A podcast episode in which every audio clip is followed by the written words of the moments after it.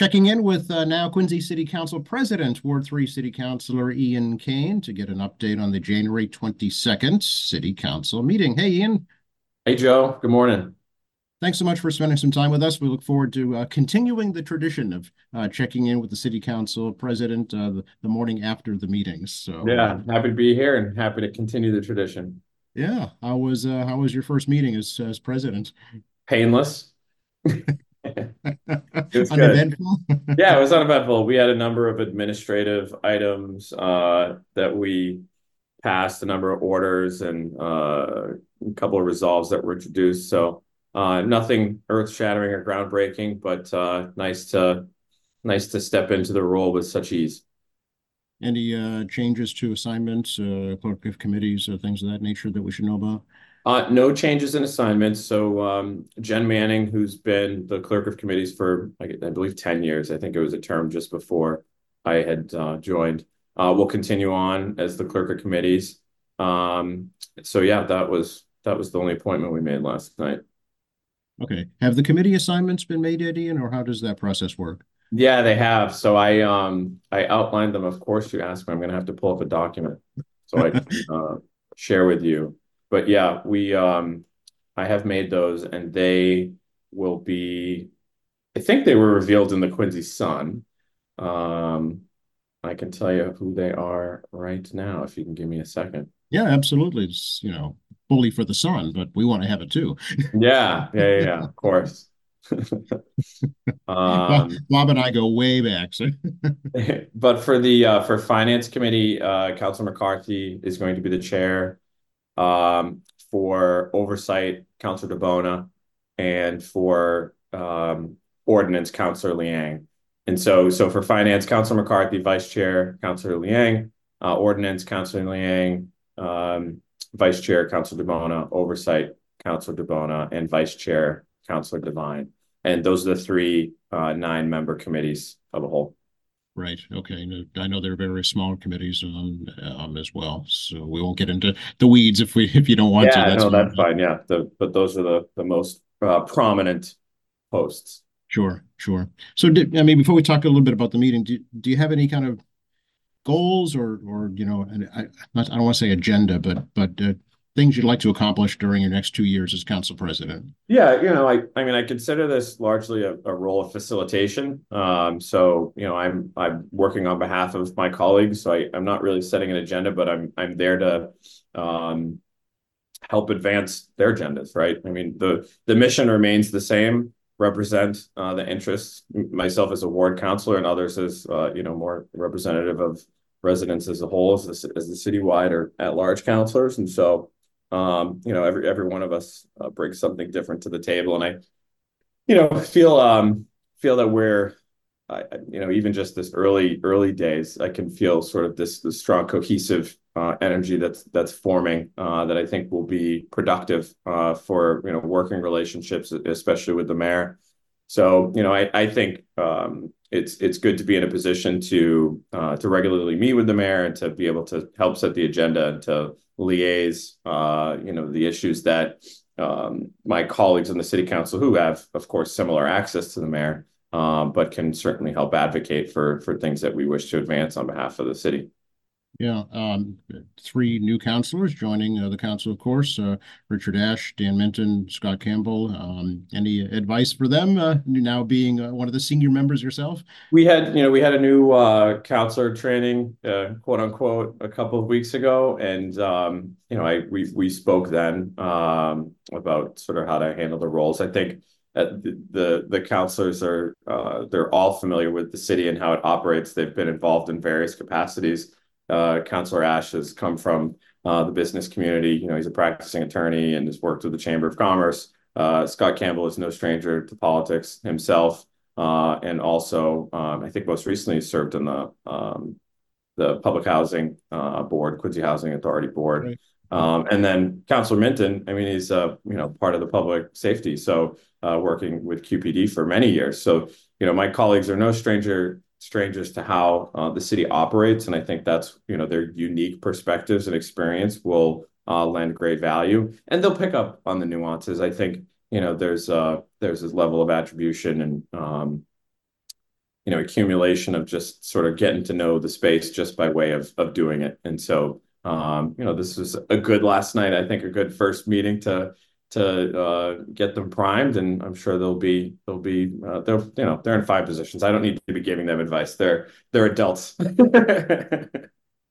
I, I assume that uh, being a, retired uh, police lieutenant Dan Minton's on the public safety committee. Yeah, actually, he uh, public safety. He is on the public safety committee. Um, uh, Councillor Harris is the chair of that. he, I think Councillor Harris had been the chair and wanted to continue in that capacity there. So, okay. Uh, so, Ian, can you tell me about the two resolutions that were introduced last night, please? Yeah, so Councillor Liang brought uh, two resolutions back from uh, last council session. Uh, so the first was a resolve seeking a citywide review of the existing zoning codes. Um, so this is, you know, uh, this is something that we had talked about last year, and um, the the order or the resolve passed unanimously. So, um, you know, there's certainly interest from um, all of my colleagues to explore, especially as the city continues to go through uh, more real estate development in different sectors and you know making sure that we are adequately putting uh, or allowing for that development to take place in in places that are not only um, well preferable for residents, uh, you know, that have lived here for a very long time and don't want to necessarily see uh, their quality of life change, but uh, preferable for those developers that seek to add, uh, you know, components to the city and how it can fit well. So, and, and you know, there's a tax component, I think, to this too. I think Councilor Liang has been uh, strident in trying to figure out how we can reduce uh, the residential tax burden. Um, and, you know, I think that's going to be a, a complicated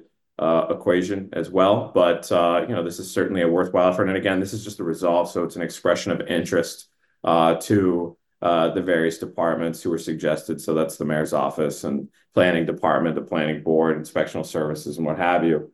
Um, so that we can start to uh, look at a more comprehensive reevaluation of zoning code.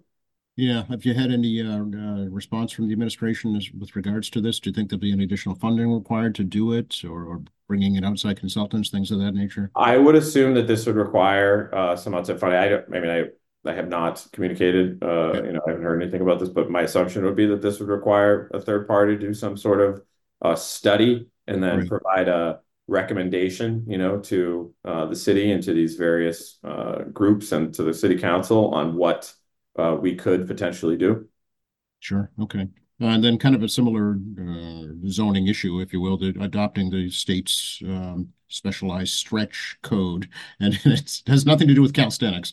no, it has nothing to do with calisthenics. Um, but apparently this is around energy, you know, uh, code for energy efficient buildings. So I guess this is more around compliance. Um, and we had adopted a stretch code in 2010.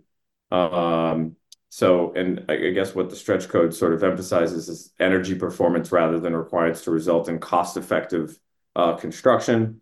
Um, and it's tied into a whole number of of different state and um, municipal acts that have been adopted over the years, I guess since 2008, starting with the Green Community Act, and uh, most recently as 2021 around the Climate Act, which required development of a new municipal opt-in specialized energy code known as the specialized code.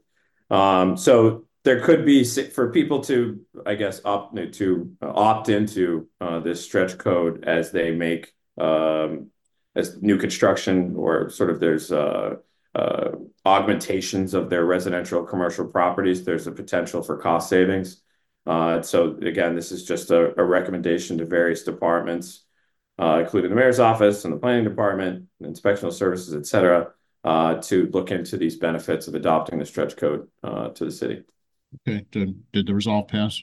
It did. It unanimously passed. And I think, um, you know, smartly, my colleagues recognized that this could uh, also be a potential, uh, there could also be negative effects to implementing this uh, for residents if they are forced to put up money to make these uh, energy efficient, you know, requirements to their to their dwellings or to their commercial properties. So um, but of course worthy of uh, exploration. And that's that's the whole point of this uh, resolve. Sure. Okay. Very good. Uh, a couple of orders, I guess we should talk about from the mayor's office regarding the uh, conveyance of the property at McGrath Highway. Mm-hmm. So uh, we uh, voted an order, so basically enabling the mayor to uh, to to sign off on uh, the disposition or sale of uh, this uh, property at six to ten McGrath Highway, which is the building adjacent to the um, Quincy City Courthouse. And um, this was a building that was acquired by the city in 20 at the end of 2022 um, for 1.8 million dollars. And uh, I think at the time the mayor had intended to operate that building for meetings for people with substance use disorder and and the like is another community property. Um, however, the state has come in and said we're going to use that property uh, when we decide to rehabilitate or to reconstruct the courthouse. So uh, essentially, this is just putting money back uh, into the city, uh, which was put out, you know, not too long ago. It's the same amount, uh, and we enabled the mayor to do so. So uh, the city will be compensated for that uh, conveyance. Okay, so okay, yeah, 1.8 million, I think was the the sale price and and will be the sale price back to the state. But does that money come back as as into the general fund, Ian, or does that go? Because I know I think it was stimulus money that was used to buy it. Oh, that's a great question. So if that, um, my assumption, but I don't uh, don't quote me. Uh, if it if that's the pocket it came from, I would assume that it would go back into that. But maybe there's maybe there's something different. I don't know. I'd have to talk to uh, the auditor or uh, to you know Eric Mason about that. Okay, okay, very good. Uh, that was unanimous also. That was also unanimous. Yes. Okay. Anything else? Yeah, we um we moved uh, a couple of pieces of, of appropriation uh, for uh, the Mass School Building Authority uh, ARP funding for some roofs and some boiler replacements at three elementary schools uh, in the city. So there's a roof replacement for Montclair and Wollaston schools, Ward three, and then uh, Parker Elementary School as well, which I think is Ward one. Um, but yeah, those are obviously um, uh, you know needed things. Uh, so happy those were all unanimous. Happy to move those forward.